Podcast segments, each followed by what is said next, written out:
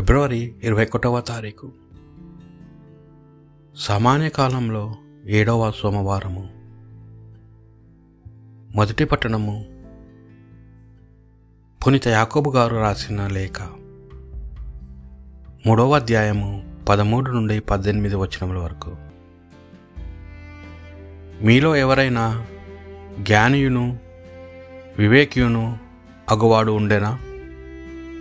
ఆయనచో అతడు తన సత్ప్రవర్తన చేత వినయ వివేకములతో కూడిన సత్కార్యమును చేతును దానిని నిరూపింపవలను కానీ మీ హృదయమును ఈర్ష ద్వేష స్వార్థపర్వతములకును తావు ఉన్నచో మీరు గర్వింపరాదు.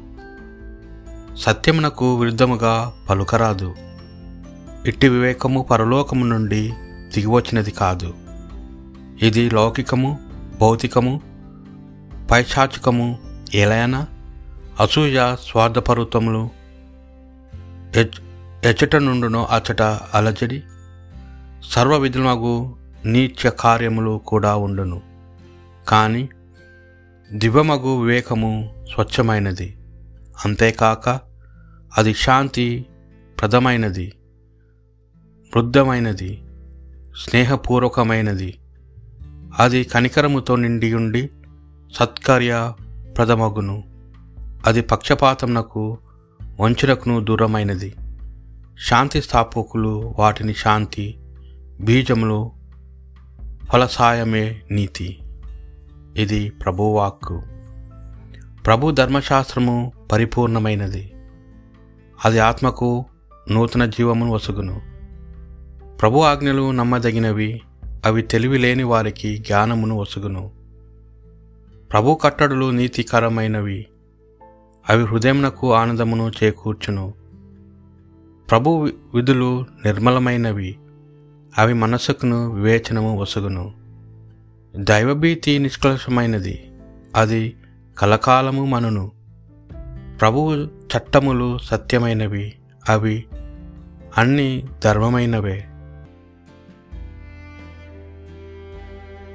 పునిత మార్కు గారు రాసిన సువార్త పట్టణము. తొమ్మిదవ అధ్యాయము పద్నాలుగు నుండి ఇరవై తొమ్మిది వచనముల వరకు. ఆ కాలంలో యేసు పేతురు యాకోబు యోహానుతో కలిసి కొండ దిగి తక్కిన శిష్యులను చేరుకొని అచ్చట పెద్ద జనోసమూహము కూడి ఉండుట చూచిరి. ధర్మశాస్త్ర బోధకులు కొందరు శిష్యులతో తర్కచుంచుండరి యేసును చూడగానే ప్రజలు మిగిల ఆశ్చర్యపడి పరుగున వచ్చి ఆయనకు నమస్కరించిరి. వారితో మీరు ఏ విషయము గూర్చి తర్కరించుచుండిరి? అని యేసు శిష్యులను ప్రశ్నించాను.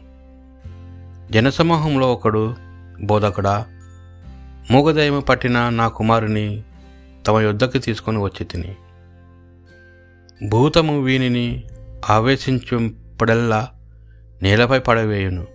అప్పుడు వీడు నోటి వెంట నురుగులు క్రక్కుచు పండ్లు కొరుకుచు కొయ్యబారిపోవును ఈ దయ్యమును పారద్రోల మీ శిష్యులను కోరి తిని అది వారికి సాధ్యపడలేదు అని విన్నవించెను. యేసు వారితో మీరెంత అవిశ్వాసులు? నేను ఎంతకాలము మీ మధ్య నుందును? ఎంతవరకు మిమ్ము సహింతును? ఆ బాలుని ఇటకు తీసుకొని రండు అనగా వారట్లే వాణ్ణి తీసుకొని వచ్చిరి. యేసును చూచిన వెంటనే ఆ దెయ్యము వానిని విలవిలాడించి నేలపై పడవేసి అటు ఇటు దొరలించి నురుగులు కాక్కించాను. ఈ దుర్భావస్థ ఎంతకాలము నుండి? అని యేసు ఆ బాలుని తండ్రిని అడిగాను. పసితనము నుండి? అని అతడు బదులు చెప్పి అనేక పర్యాయంలో ఆ భూతము వీనిని నాశనము చేయవలనని నీళ్ళలో నిప్పులలో పడవేయుచున్నది. తమకిది సాధ్యము నే సాధ్యమగు నేను నాపై కరుణించి సాయం చేయుడు అని ప్రార్థించాను. అందుకు యేసు సాధ్యముగునేని అనుచున్నావా? విశ్వసించువానికి అంతయు సాధ్యమే అని పలికెను. అప్పుడు ఆ బాలుని తండ్రి నేను నమ్ముచున్నాను నాకు అవిశ్వాసము లేకున్నట్లు తోడ్పడము అని ఎలిగెత్తి పలికెను. జనులు గుంపు కూడి తన యొద్దకు పరిగెత్తుకొని వచ్చుట చూచి యేసు మూగా చెవిటి దయ్యమా? ఈ బాలుని విడిచి పొమ్ము. మరెన్నడూ వీనిని ఆవేశింపకము అని శాసించాను. అప్పుడు ఆ భూతము అర్భటించుచు బాలుని విలవలాడించి వెళ్ళిపోయెను. బాలుడు పీనుగ వలె పడిపోయాను. అనేకులు వాడు చనిపోయినారు అని అనుకురిరి కానీ యేసు వాని చెయ్యి పట్టి లేవనెత్తగా వాడు లేచి నిలుచుండెను. యేసు ఇంటికి వెళ్ళి నా పిదప శిష్యులు ఏకాంతముగా ఆయనతో ఈ దెయ్యమును పారద్రోల మాకేలా సాధ్యపడలేదు అని ప్రశ్నించిరి. అందుకు ఆయన వారితో ప్రార్థన వలన తప్ప మరే విధమున ఇట్టి దయములను పారద్రోల సాధ్యపడదు అని చెప్పాను. ఇది ప్రభు సువిశేషము.